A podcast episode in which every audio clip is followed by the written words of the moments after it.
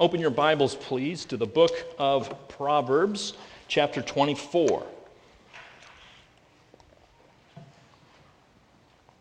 If you don't have a Bible uh, with you, you can find a white paperback Bible that should be underneath one of the chairs in front of you. Proverbs 24 is on page 314.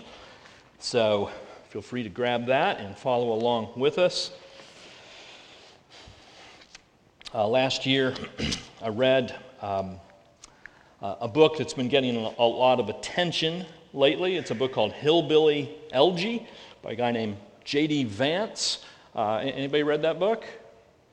Yeah, a few, few hands here and there. Um, yeah, pretty popular book. A lot of people talking about it. I understand they're going to turn it into a movie uh, in the next couple of years. And this book is about um, this man, J.D. Vance, his upbringing in Appalachia. He grew up in um, uh, an area uh, where there was a lot of poverty, a lot of dysfunction, uh, a lot of alcoholism, a lot of violence, a lot of trauma. And this author, by the grace of God, kind of made it out of there and eventually went to Yale. And of course, now he's writing books. And the book is just a reflection on his experiences. And one of the purposes for which this book was written is so that J.D. Vance could ask this question. It's a very important question. It's a question that's probably occurred to you before and that people talk about and debate about all the time. And the question is this How much of, how much of the way we develop as people depend upon our own personal decisions and how much depends on the environment, the culture, the families that we inherit. How much of who we are as people depend on our own responsible choices, and how much depends on things that are outside of our choices, like the home, the city, and the places that we've been brought up? Well, that's what this book explores. And uh, there's a, a point near the end of the book where Vance goes back to his high school and he's talking to some teachers in the high school. And the teachers are telling him some stories about students in the high school. And one of the teachers talks about one of the mothers who, uh, one of the students who was a mother and actually misplaced her child. Uh, it was the way the teacher described it, it was like she lost her car keys. She just didn't know where her baby was. And the child showed up like two years later, in, uh, excuse me, two weeks later in New York City um, with the child's father. And so the comment from J.D. Vance was, you know, you can just imagine, you know, the kind of life that that poor young child is probably going to have to endure. And so the conclusion of that little story is this, is that the real problem for the kids in that particular high school and the real problem that J.D. Vance faced in his life is what happens at home.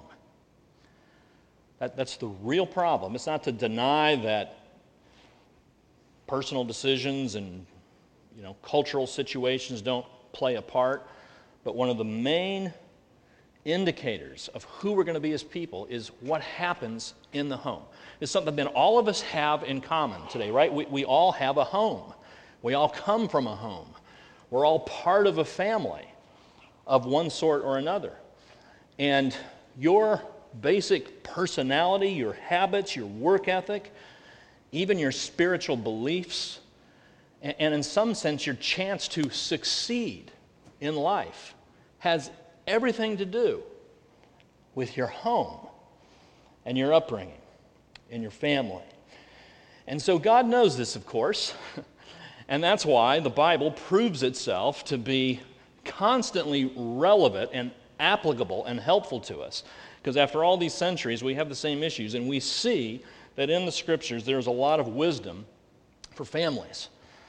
There's a lot of direction in the Bible for life in the family. So, what we've been doing here over the last few weeks at New Life is going through a sermon series on the Proverbs. We've been looking at the wisdom that God gives us through Solomon in this uh, ancient Old Testament book. And um, if you want to see the schedule where we're headed for topics in the future, you can find that in the Lifeline. Um, but today, there is hope, I want to tell you. There is hope for families. Hope for those of you who might have come up in dysfunctional families, those of you who might look at your current family situation and think, there is no hope for us. Um, but, but there is through the scriptures. Change is possible, cycles of dysfunction can be broken, and I think the answer and the solution to that is in the scriptures. So we're going to read just Proverbs 24, 3 and 4, just two little verses. Um, and then, of course, we'll look throughout the Proverbs for what it has to say about family. So let's stand for the reading of God's Word, Proverbs 24, just verses 3 and 4.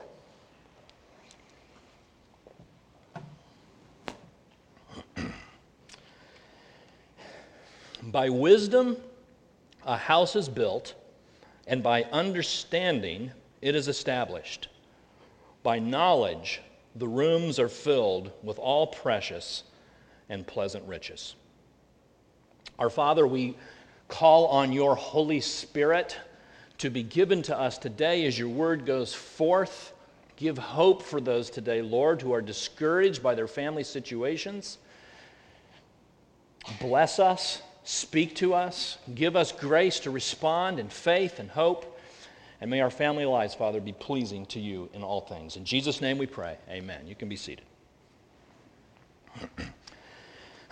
so, uh, again, Proverbs are, you know, kind of assembled in a little bit of an unusual way, different than other books in the Bible. There's just all sorts of Proverbs spread throughout the book addressing different subjects. So, we're going to be jumping around. I'm going to have a lot of the Proverbs uh, on the screen for you, but if you want to flip around in your Bible uh, to follow along, that's, that's certainly fine. But one thing before we get started, I just want to be very clear uh, about the place of the family in the Bible. Um, the family is not just some kind of a, a, an addendum in God's economy, the, the family is absolutely central. Uh, God started the family when He created Adam and Eve in the early chapters of Genesis, brought these two together, commanded them to be fruitful and to multiply, that is, to start families and to spread throughout the earth to display the glory of God. So the family is a good thing, it's God's idea. And I would say the family is the fundamental building block of human civilization.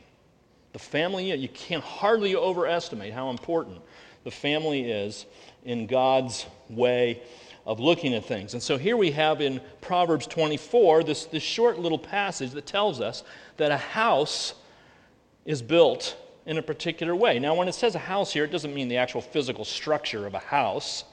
This isn't direction for how to build a house. By house, this means the household.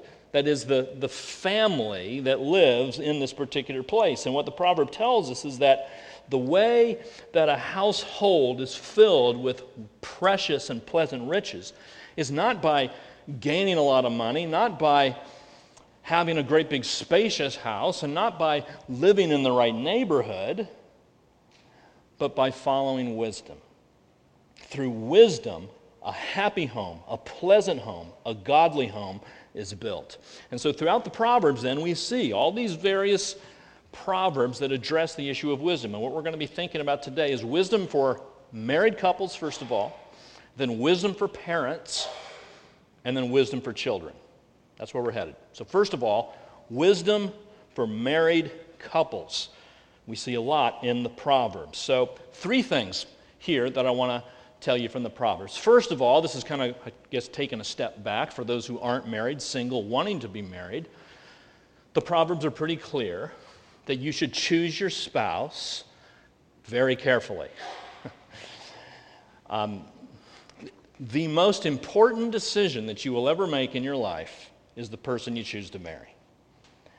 Aside from the decision to receive Christ as Savior, aside from the decision to give yourself to Jesus and live for Him, that, that of course is the most important thing, uh, you know, vertically. But horizontally, the most important decision you'll, you'll ever make is who you choose to marry.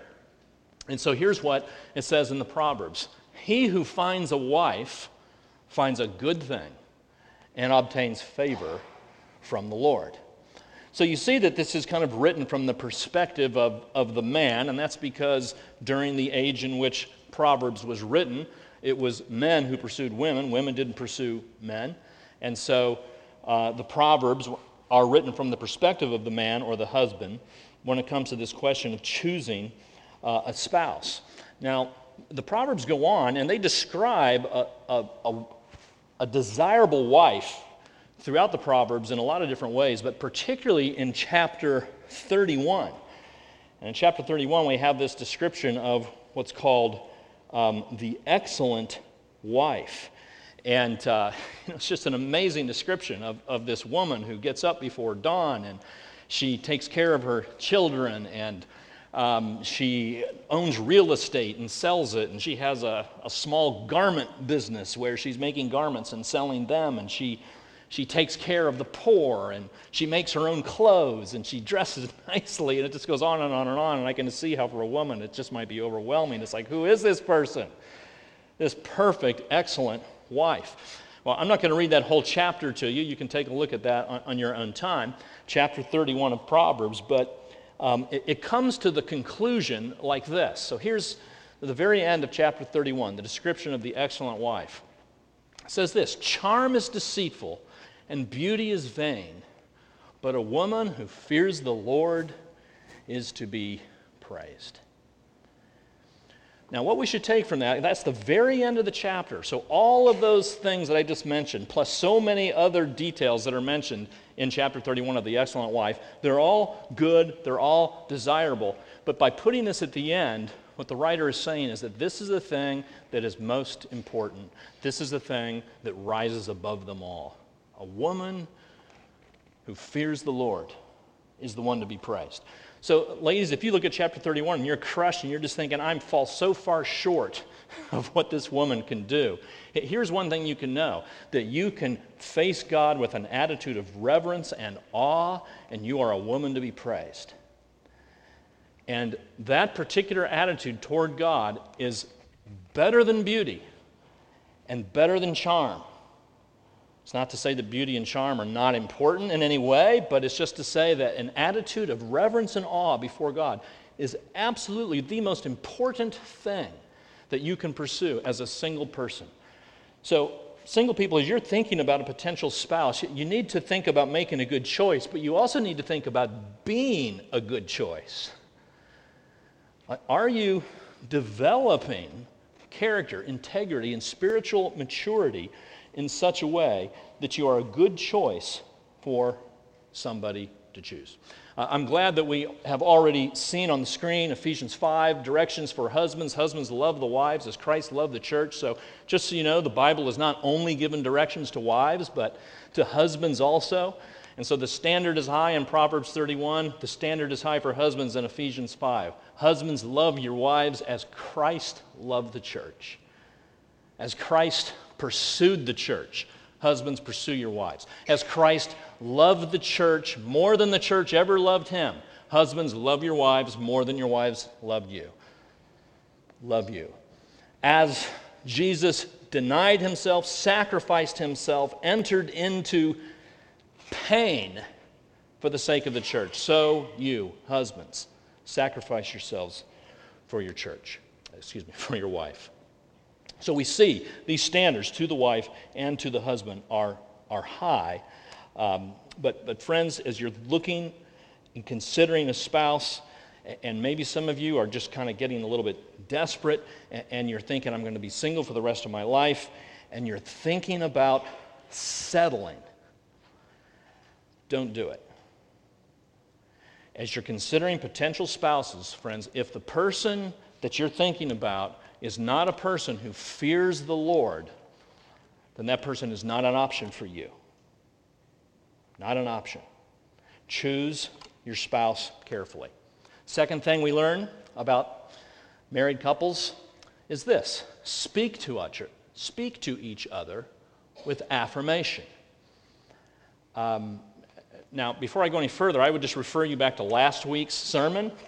So, we spent last week talking about the power of the tongue and the way we can use our words wisely. Everything said last Sunday would apply um, specifically and especially to married relationships. So, we're not going to review that, but let me show you um, a passage that we didn't talk about last week. So, we're still here in chapter 31 of Proverbs, and it says this after describing this excellent wife, it says, Her children rise up and call her blessed, her husband also. And he praises her.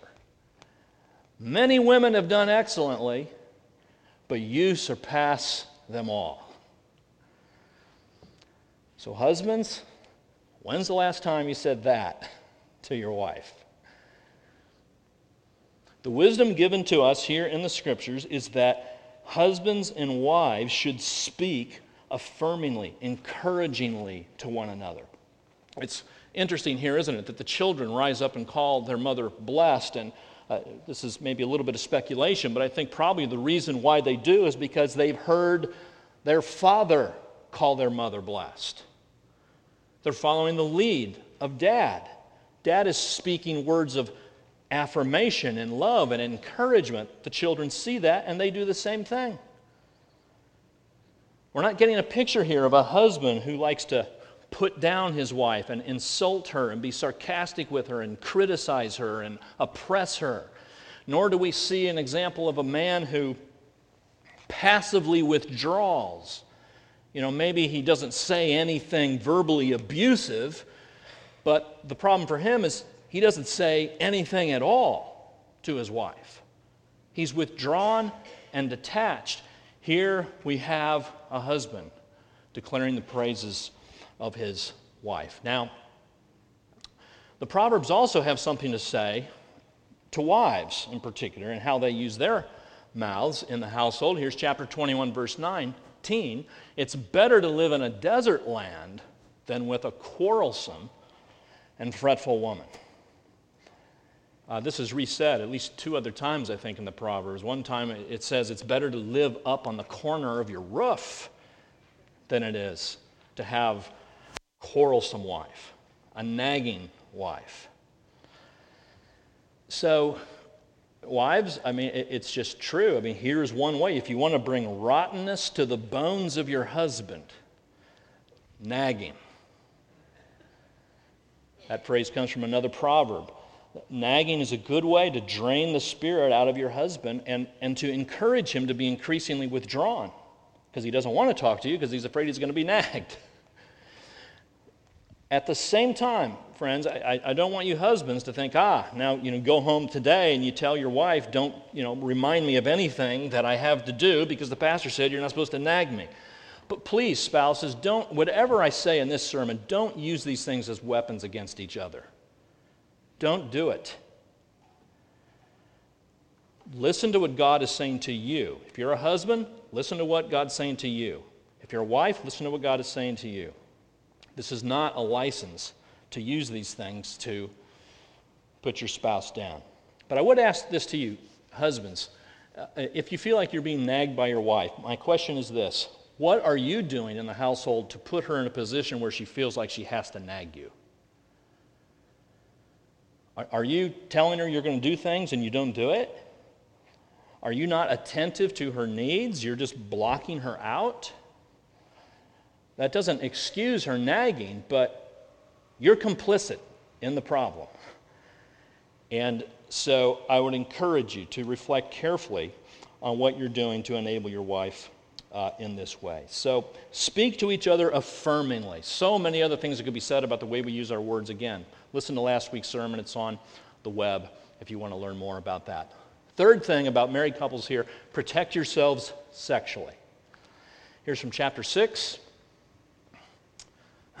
Can a man carry fire next to his chest and his clothes not be burned? Or can one walk on hot coals and his feet not be scorched? So is he who goes into his neighbor's wife. None who touches her will go unpunished. Now, we're going to devote another sermon to sexuality because the Proverbs actually has a lot to say about it. Um, but if I must make comment briefly here, you know, every single person who gets married, every couple who gets together and gets joined in marriage knows that adultery is a possibility, but they all think that's never going to happen to us. Nobody gets into a marriage thinking, yeah, probably one day we'll have adultery, we'll commit adultery, we'll cheat on each other. Yeah, it's probably going to happen. Nobody thinks that. And yet it happens, doesn't it? It happens a lot. In fact, we have an example of that in the Bible. David, a man after God's own heart, his heart goes after Bathsheba, commits adultery with her, and we read about the negative consequences of that. Friends, if it can happen to David, it can happen to you. It can happen. And so, what the proverb here is saying is who can carry fire next to his chest and, and not be burned? It's kind of a humorous look. I mean, imagine a, a guy, you know, gathering up a campfire in his arms and walking down the street carrying these flames and then getting surprised that his clothes catch on fire. That, that's ridiculous. But the comparison is being drawn to the person who's being drawn to his neighbor's wife. And, and the idea here is that if you're, you know, having this kind of special relationship outside your marriage, don't be surprised when you get burned. You know, some examples maybe of carrying fire next to your chest would be, you know, just flirting with somebody in the workplace. You think it's just something very innocent, it's no big deal. It's carrying fire next to your chest. Maybe you start to think of some old boyfriend, some old girlfriend you knew in high school. So you go on Facebook and you look them up and you realize you can send them a message. You can just check in and see how they're doing. That's carrying fire next to your chest. Maybe you have a habit of watching sexually explicit movies. Pornography might be a problem. These are all ways that you're opening the door for adultery and sexual immorality in your marriage. So, these three things are given to us uh, in the Proverbs for married couples. I just want to tie it up this point by just saying this. Uh, my question for you, married people, and this is the question that I ask myself, and in fact, it's a, a regular prayer um, that I offer to God with regard to my marriage, and it's this I want Mary to be more godly at the end of her life as a result of being married to me than if she weren't married to me? Th- that's a question that I would set before all of you who are married. Husbands, is your wife going to be more godly or less godly at the end of her life because of her marriage to you? Wives, is your husband going to be more godly or less godly at the end of his life as a result of his marriage to you? Wisdom for married couples, okay? Let's move on. Wisdom for parents. Wisdom for parents. Quite a bit in the Proverbs on this particular topic.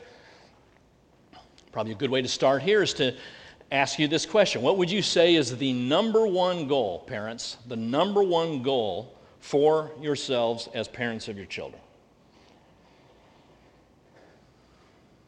What's the most important thing? As, as, you've been given this responsibility to raise your kids, what do you consider to be the number one thing you're trying to accomplish in their lives? Is it to make sure that they get into the best schools? Making sure that they get an opportunity to make the most money? Getting an opportunity to be upwardly mobile and get the best jobs? What the Proverbs would say is your number one responsibility, parents, is to make sure that your children believe in Jesus, trust in Him, live for Him, and devote their lives to Him. That's your responsibility. You might fail in a lot of other ways, but make that your priority. Here's what it says in Proverbs 22 Train up a child in the way he should go, even when he is old, he will not depart from it. That word for train, it means dedicate. Dedicate your child to the way he should go. Looking at the whole context of Scripture, what we know about the way he should go is that he should admit that he's a sinner. He should look to Jesus for salvation. He should give himself fully and completely in obedience to his God. And as parents, that's your responsibility to teach, challenge, instill that in your kids.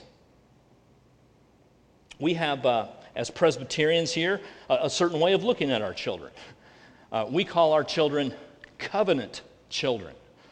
And what we mean by that is that we believe our children are part of our community. They're part of the covenant community. And so you'll notice that in the book of Proverbs that whenever children are spoken of, they're spoken of as being part of the community. The, Bible doesn't look at the children of believers as outsiders or as kind of pagan unbelievers. Instead, the basic assumption of the scriptures is that parents, Christian parents, should treat their children like they're Christians. I'm not saying that they are Christians. No, nobody becomes a Christian just because they're born into a Christian family. It doesn't happen automatically. I'm talking about the way you treat your kids. You should treat them as if they're Christians because they're born into the covenant community. And the scriptures constantly refer to children with the assumption that they're part of the group. So that's what we have here. Here, here, here. Verse 22 train up a child in the way he should go. When he's old, he won't depart from it.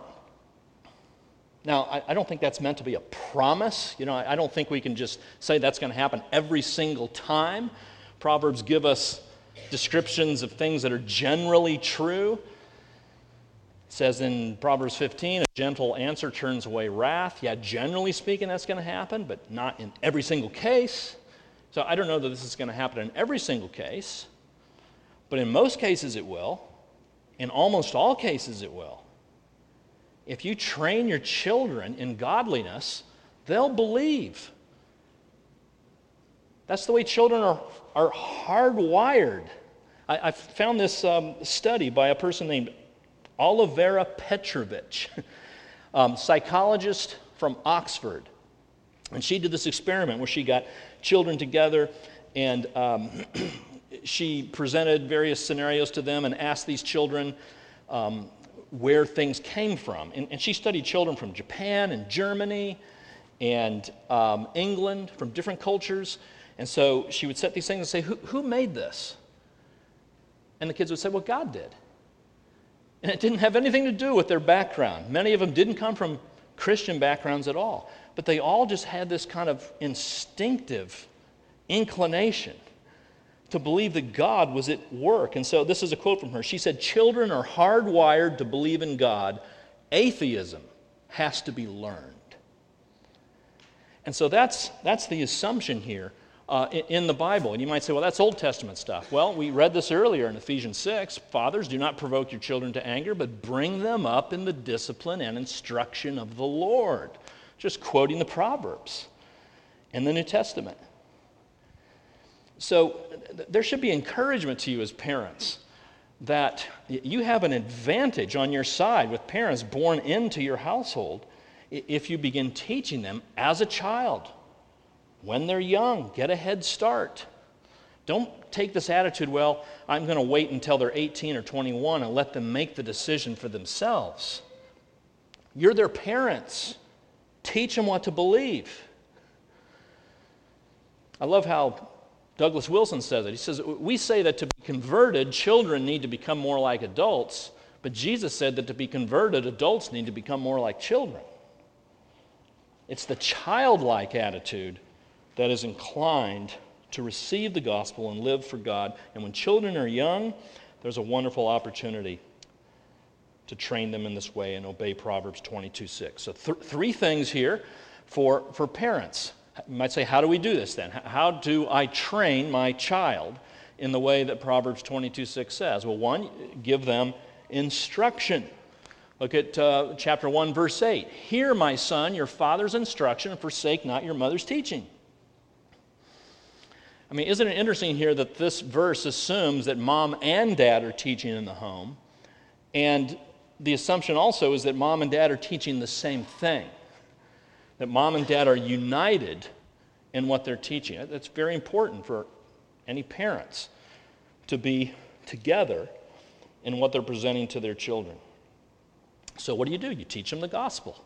You, you don't assume that they're automatically Christians because they're in your household. You treat them like Christians, but you also call them to repentance and you present to them their sin and their need for a Savior. You tell them what Jesus has done. He died on a cross to forgive sins, He's risen from the dead. He says, Anybody who trusts in Him will be forgiven. And now that you're forgiven, He calls you to obey Him. And He offers you a good life in following Him and submitting to Him. You teach them that. You, you send them to Sunday school. Parents, you have a responsibility to train your kids. We have Sunday school here every Sunday at 9 a.m. There's an opportunity for you to get some help in training your kids. It's your primary responsibility, but the church is here to help you. Send your kids to Sunday school. Tell them about Jesus. Instruct them. The second thing that we see uh, wisdom for parents is the example that you set.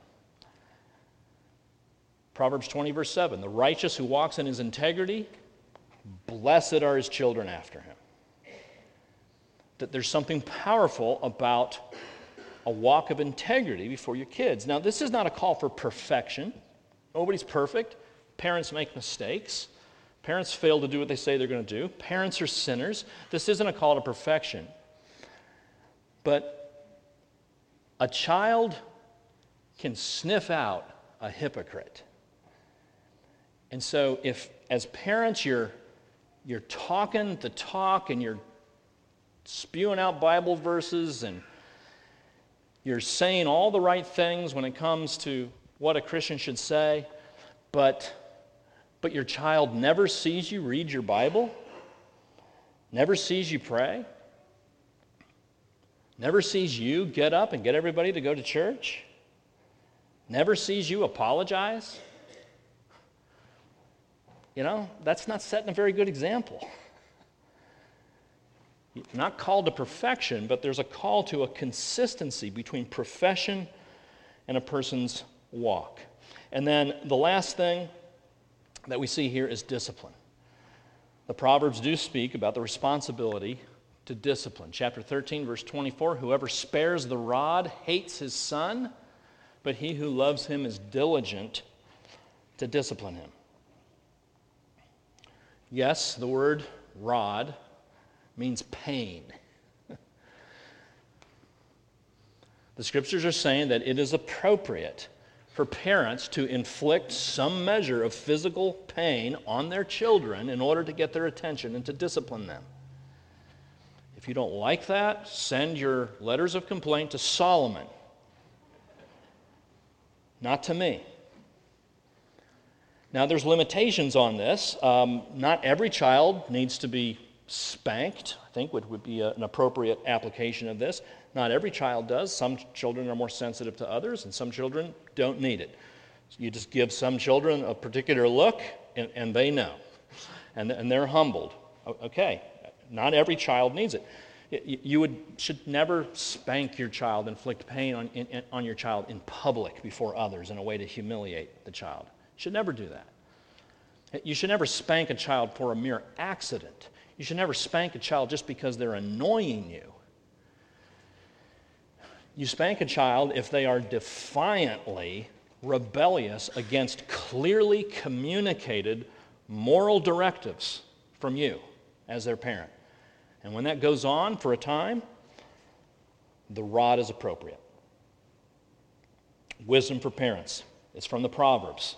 Instruct them, set a godly example discipline them. Last thing wisdom for children. Even wisdom for children here uh, in, in the Proverbs. Um, wisdom for children. Three things here, too. Three points and three subpoints under each point. That's pretty impressive, isn't it? all right, three things. Wisdom for children. Uh, first of all, this Obey your parents. Obey your parents. Here's what it says in chapter 6, verse 20 My son, keep your father's commandment, forsake not your mother's teaching. I mean, it's the most basic thing in the world, right? Obey your parents. So, um, children, those who are here, some of them are in children's church, but the proverb speaks to you, the Bible speaks to you, children, and says that you should obey your parents. And I'll just tell you that when you don't obey your parents, things will go poorly for you. I, remember a time growing up um, and hanging out with my friends out in the neighborhood, and there was a guy there, who was a couple years older than me, and his name was Kurt Klumpers. And I remember telling Kurt, you know, I got to go inside. Mom and dad told me I had to be in at 8 o'clock or something like that. And Kurt looked at me and said, Bob, you know, you don't always have to do what your parents say you need to do. And it was like that was the first time, I mean, certainly it wasn't the first time I disobeyed my parents, but it was the first time this idea kind of entered my mind that, hey, yeah, maybe I know better than my parents. maybe I, it's not really best for me to do what they say. And, and I'll just tell you that that led to a series of events over the next couple of years that are the stupidest things I've ever done, the things I'm most embarrassed about. And I'd be happy to share those stories with you. I'm not going to do it now from the pulpit, it's too embarrassing, it would take too long. If you want to know, I'll tell you. But it came from that inclination, that idea in my head that, I, you know, I don't need my parents. My parents are dumb. My parents are old fashioned. I don't have to hear them. I can do what I want. And man, I, I mean, I, you know, it's testimony to God's grace that I'm not in, in jail or, or dead. So, children, obey your parents. Second thing, respect your parents. Kind of the same, but a little bit different. Chapter 20, verse 20 says this If one curses his father or his mother, his lamp will be put out in utter darkness. By, by curse here, I, I, certainly it means, you know, literally swearing, but I, I think it means something more than that. It's not just swearing, it's treating your parents with contempt. Looking to your parents like they're the reason for all of your problems not giving your parents the respect that they deserve. I, I think this proverb is, is a call to, to those of you who feel like you haven't been raised well. Stop blaming them. Stop blaming your parents. I'm not saying they haven't made mistakes. I'm sure they have. But instead of blaming them, you ought to thank them for doing the best they could to raise you well. Your parents deserve your respect, friends, not because they've proven it to you, not because they've achieved some level of performance that meets your criteria. Your parents deserve your respect because they're your parents. Enough said. Last thing, care for your parents. Chapter 23, verse 22 Listen to your father who gave you life, and do not despise your mother when she is old. When your parents get old, don't despise them. Don't, don't dismiss them. Don't look at them as if they're a bother or an inconvenience, but extend care to them. Wisdom for children. Well, there's more. The Proverbs are just chock full. And we hear all this, and, and, again, I just think we're all just feeling like we just feel so woefully short I mean, I, I know, I, I, feel the conviction of, of these proverbs. Husbands who have not cared well for their wives, wives who have not respected their husbands, parents who've made mistakes with their children, children who've been disobedient, disrespectful to their parents. I'm sure all of us are feeling like, you know, there's just so many things I wish I could do over. I, I just wish I had another opportunity to handle that situation differently. And fact is, you don't. I mean, those, those, those occasions are gone. And so, all we can do, friends, as people who struggle in our family situations, is, is look to the gospel. And, and here's what the gospel tells us that, that Jesus came into this world as a son. Isn't that amazing? that all we see about the family and all that we hear about the centrality of the family, and then wrapped up in the gospel, is the relationship between a father and a son. And Jesus comes into the world fully obedient to his father. In the Proverbs, we have all these instructions obey your father, obey your parents. Well, Jesus is the one who did that. He always obeyed his earthly father, yeah, but more importantly, he obeyed his heavenly father. He obeyed all the commandments of his heavenly father. Even when his heavenly father said, Son, you must go and die on a cross. You must go and give up your life. You must go and shed blood for bad husbands, and bad wives, and bad parents and bad children. You must go and redeem them. You must go and pay their penalty. You must go and take upon yourself the wrath that they deserve so that when they look to me, they can know that I will be their heavenly Father now and forever. And you know what? When Jesus was hanging on the cross, Remember, he cries out, My God, my God, why you, have you forsaken me? That there's Jesus the Son being forsaken by his Father. Talk about the ultimate disruption of family relationship. There it was on the cross. Why have you forsaken me? Father. And the reason why Jesus did that is so that you who look to faith in Jesus can always know that you have a Father who accepts you and loves you, will never reject you, will never cast you off. A Father who assures you you are part of the family. Always. You not only have a perfect, loving Father, but you have brothers and sisters. And that's what we are as a congregation. We are a family. An imperfect family until Jesus comes again, our biological families are imperfect until Jesus comes again. But what a blessing that our family relationship will one day be fully realized when Jesus comes again and we gather around his throne with all our brothers and sisters. How good it is, how good it is to be part of the family of God. We're going to sing that now. Let's stand, and I'm going to pray for us before we sing. Our Father, we are thankful to you for putting us by grace in the family of God. We praise you. Would you help us, O Lord, as we seek to take the wisdom of the Proverbs? I pray, Father, that husbands and wives and parents and children would learn from this, Lord, and that even as we wrestle with past shames, that we would come rejoicing in your grace and forgiveness and get up and try again to live honorably to you in our families. In Jesus' name we pray. Amen.